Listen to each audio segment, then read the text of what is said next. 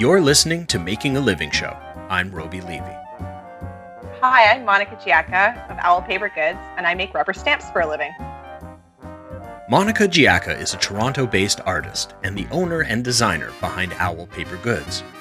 After making her first stamp as a gift for a friend's wedding, she went on to hone her craft in rubber stamp design, specializing in portraiture.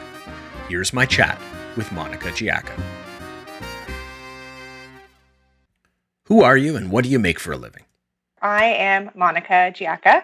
I own Owl Paper Goods and I make rubber stamps of people's faces. I'm showing you it what it looks like right now, but basically it's uh, caricatures of people's faces and it's carved into rubber stamps and you can use it for whatever you like uh, invitations, thank you cards, um, or just to have it because you like to look at your own face. How in the world did you get started doing this?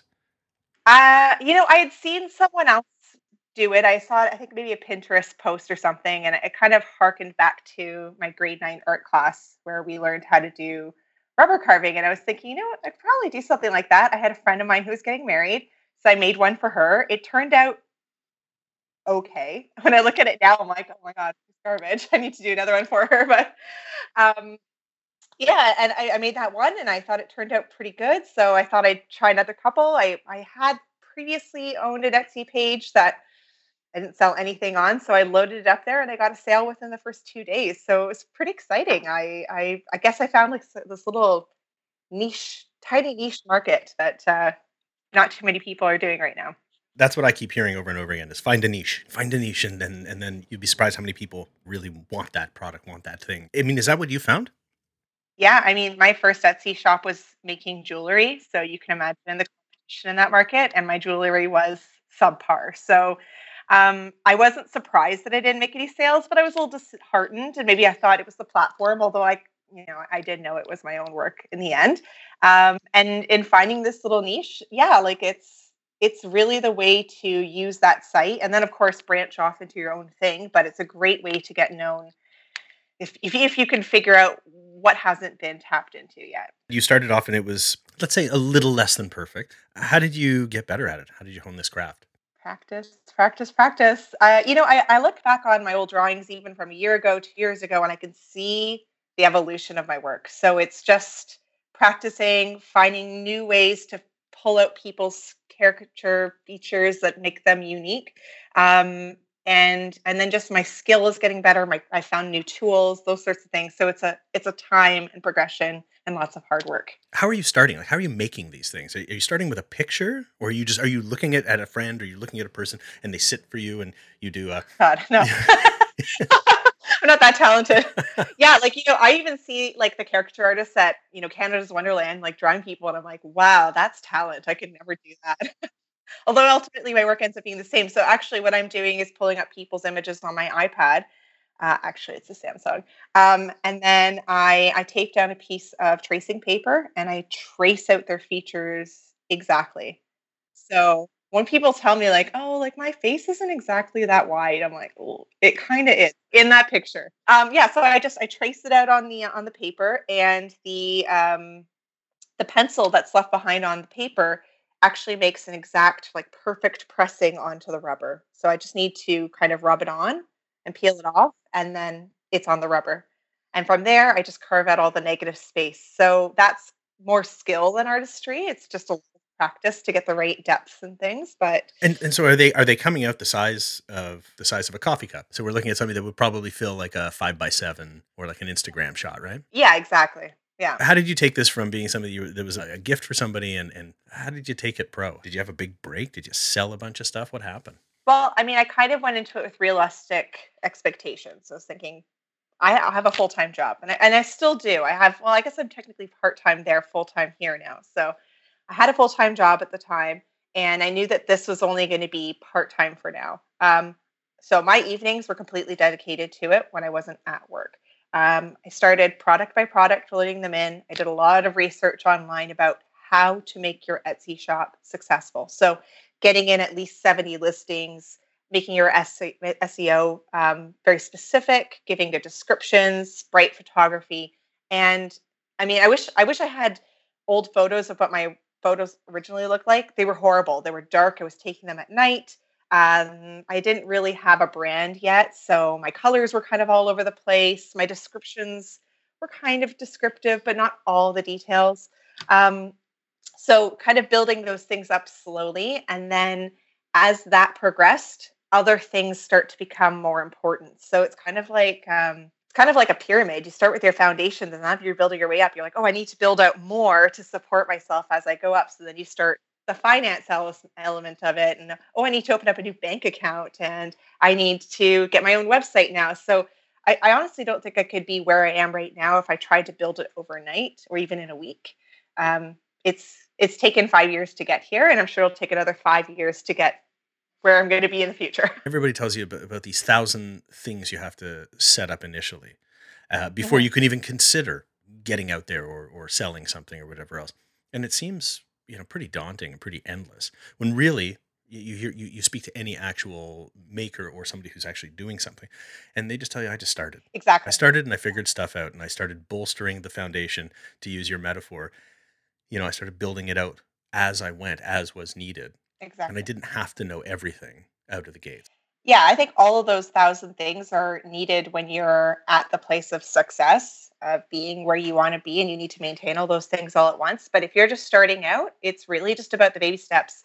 Get your product started, make sure it's good, have some key elements like good photography, good SEO, um, you know, uh, uh, figure out your shipping, like all the basic, like the fundamentals of your business and then build out from there and, and you'll get where you want to be eventually and if you can do your your your making full time you'll get there a lot faster than i did um, it's all about how much time you can allot to something every every day or night what's your creative process you told me you're you're starting with a photo mm-hmm. on, on a on a tablet is there something about i think you said it was a samsung but like is there something about that one that makes it particularly good for this it is a samsung tab s I don't know, four or five. I, I, can't remember the the generation. Give us a call, sponsors. Anyway, go on. Yeah.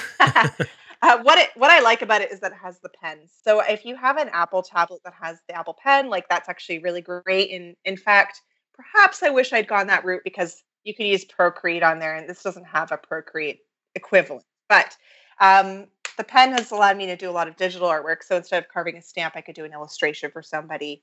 Uh, and I make made the switch eventually to an Apple. I don't think I, my business is dependent on it being Samsung. But where do you actually get uh, rubber for your stamps? All the supplies I use, I get from my local store, Midoco, just down the street.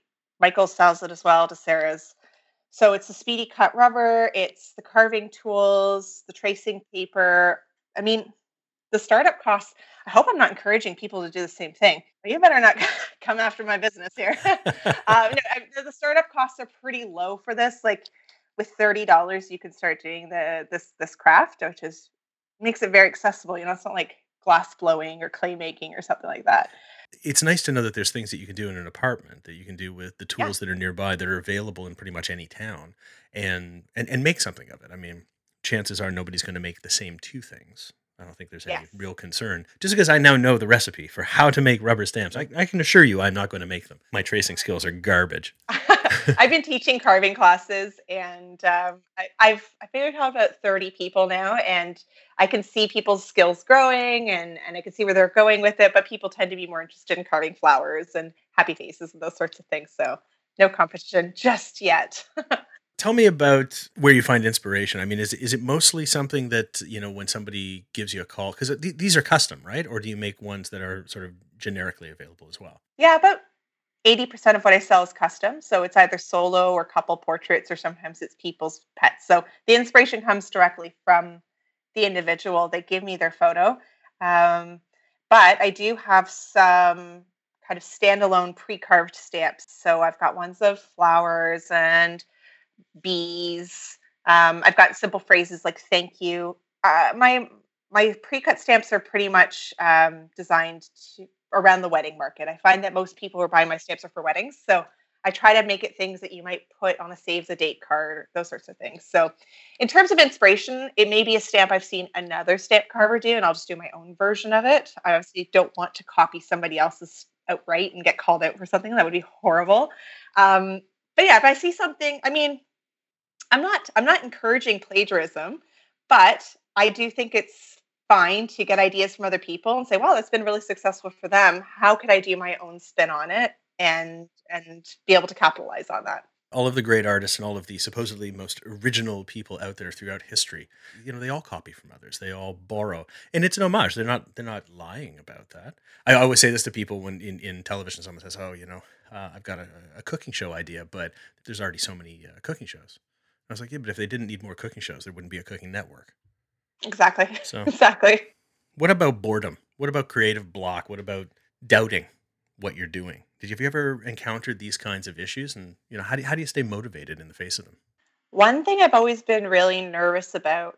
So, uh, like I mentioned earlier, I'm making this transition where this is now becoming my full time job.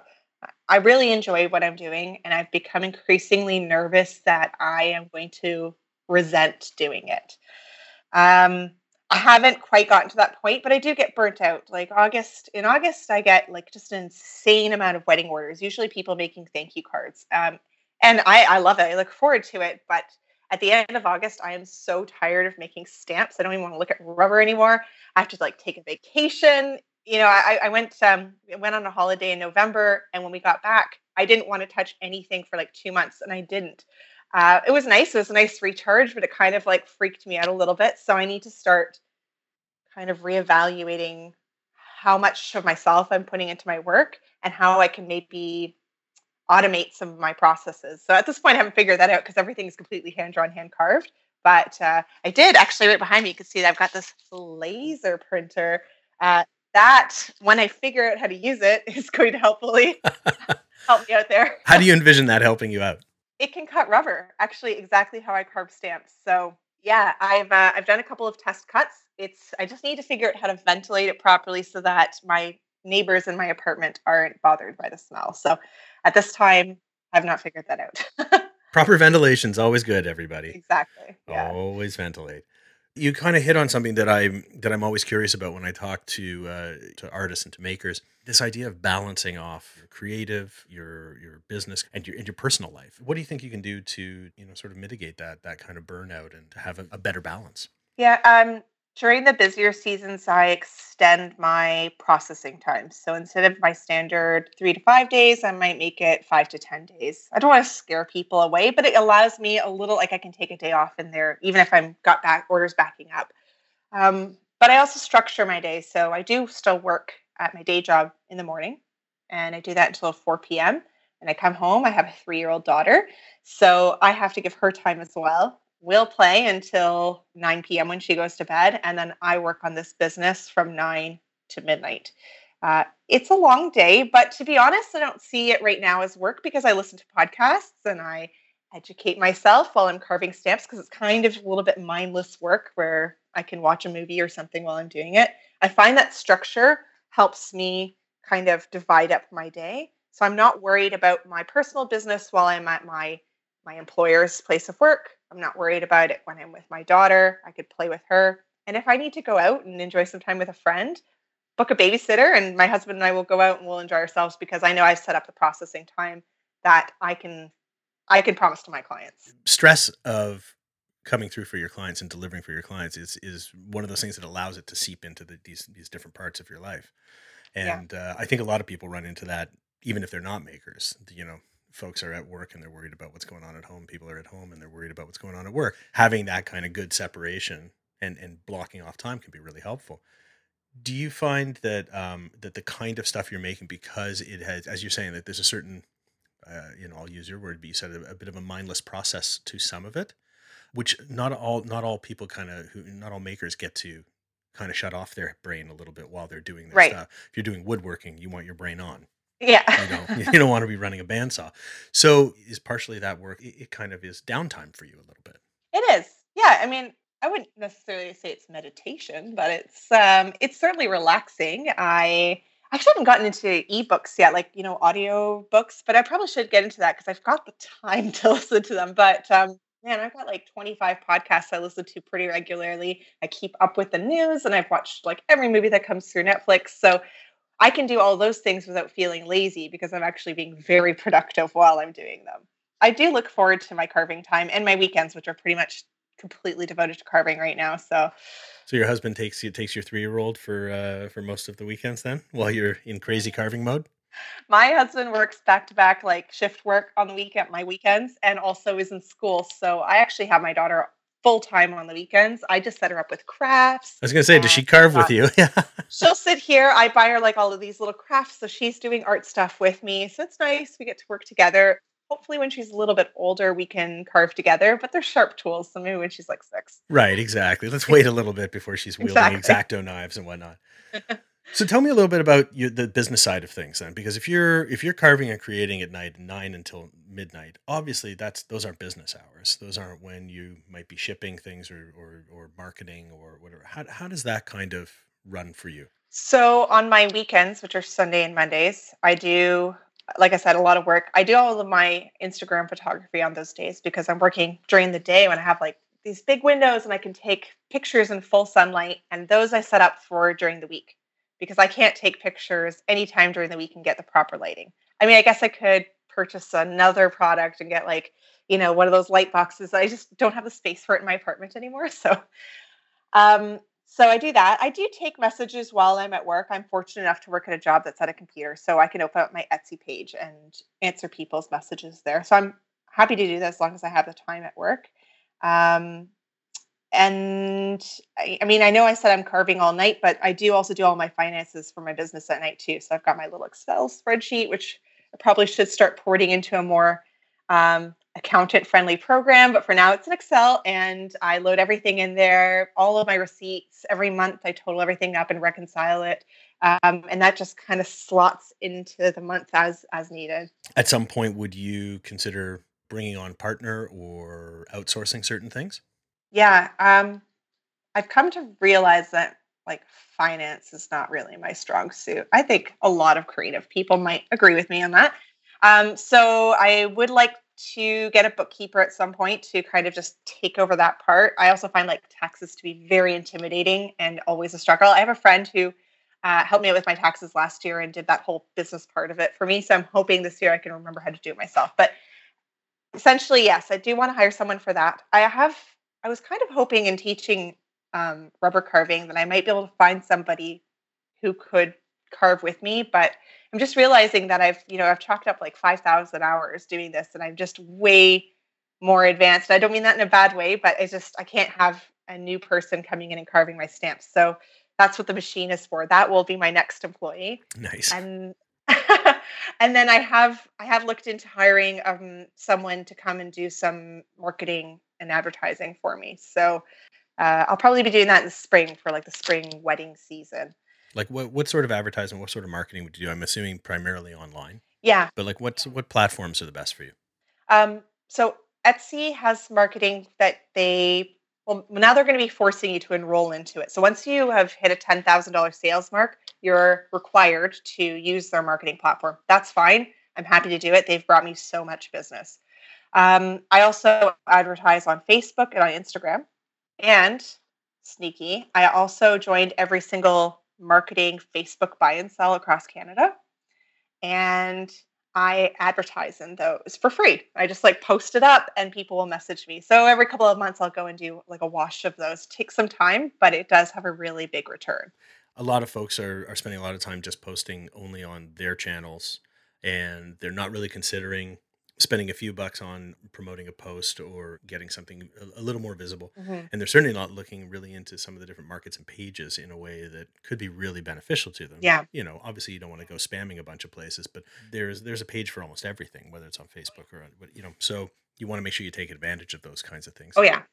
What about pricing? How do you decide what to charge? Because you're you're you sort of have a an, an interesting product because you do so much custom work. Mhm. Are you selling a service or are you selling a product, and how are you kind of pricing that out? Yeah, it's kind of a little bit of both, isn't it? Because yeah, it is. It's both a service and a product. Um, I pricing is it's hard. Any creative who sells their work will tell you it's like impossible to figure out how to price it because you need to cover your costs, you need to cover your own fees, uh, you need to make a profit on it in the end. Um, it was a bit of math and calculation to figure it out. It was also comparing similar work online to see what people were pricing theirs at. Um, I started at about fifty dollars per person, which I found was good because my my actual supplies only cost me about a dollar or two. But it's like the time because it's not just it's not just done in an hour. This takes several days. I have to make the draft, which is you know, maybe 20 minutes or so. I send it out. I have to maybe wait a day or two for someone to get back to me. Oftentimes they have edits. Have to edit it, send it out, and I do unlimited edits. I've done up to 25 edits for a person before, so I'm happy to do it. It's for a wedding, and it needs to be perfect. Um, and then when they get back to me and they're finished with it, I then have to still carve the stamp. So I feel like a, you know, 90% return or sorry, uh, profit on it is, is pretty good after all of my expenses of shipping and those sorts of things. Um, that said, I know not everybody can do that with their product, but finding that like sweet spot where you're still making enough money, but it's still um, reachable for your client to afford. Yeah, you want to make sure you can still sell. Exactly. You know, I mean, obviously, listen, there's there's there's some folks out there that are fortunate enough that they can splash a little paint around and sell it for millions of dollars, and Oh obviously yeah. that's few and far between. The rest of us make stuff for real people who really want the piece or really Yeah. want that that item, and uh, it, it yeah somehow you got to find that balance between making your money and at the same time uh, making it attainable, making it obtainable. Exactly. So, what advice would you give to somebody who was looking to get into, I mean, making in general, but like you know, into into the stamp game, the rubber game? Is that a game? Yeah, I guess so. Yeah, we're yeah the stamp stamp hustler The stamp game. Yeah.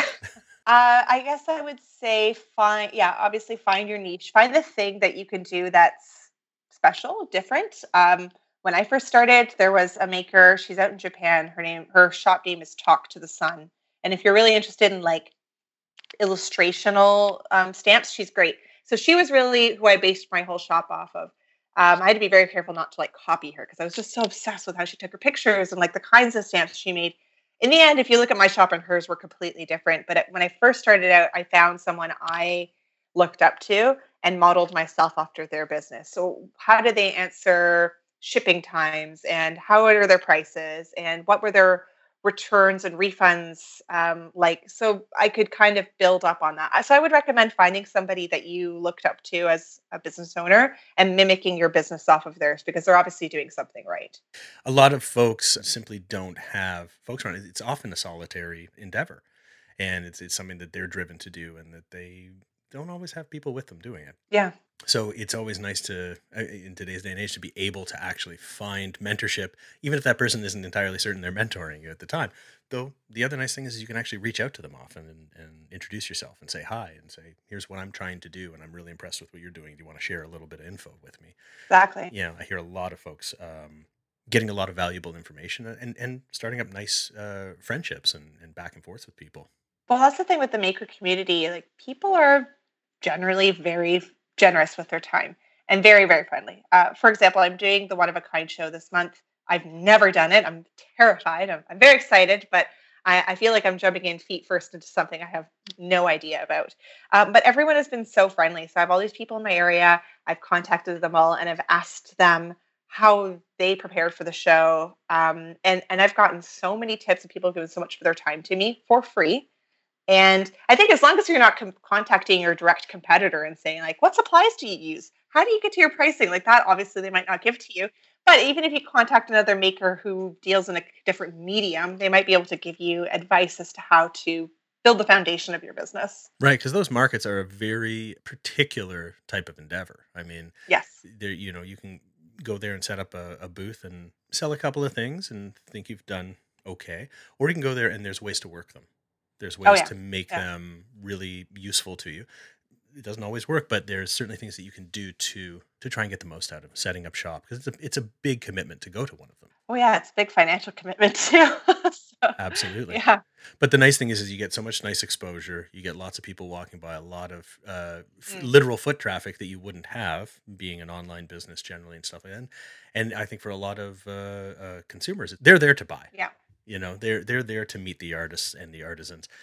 And so that's kind of one of those nice things that it's actually an opportunity to kind of meet these people that kind of only exist in product form online for most Right. for most of the year. So that's always a nice thing I think for you know both groups to find uh, to find each other a little bit and sort of put a name with Yeah. a face, as it were.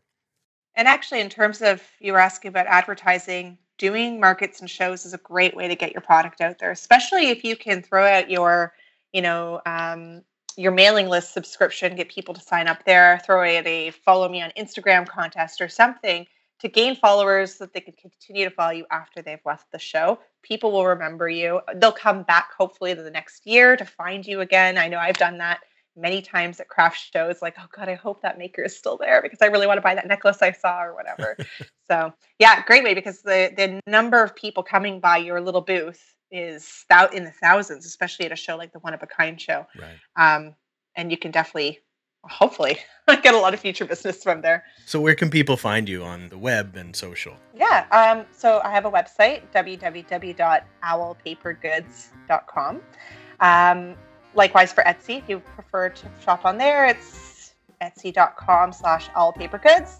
and uh, just as creatively on instagram at Owl Paper Goods. Well, thank you so much for being on the show and sharing with us how you make a living. thank you for having me Subscribe to Making a Living Show on Apple Podcasts, Google Podcasts, Spotify, and Podbean. Making a Living Show is brought to you by me, but if you'd like it to be brought to you by you, then become a patron of the program at makingalivingshow.com. There's a button there that will take your money and give it to me. You can find me at robylevy.com. Thanks for listening.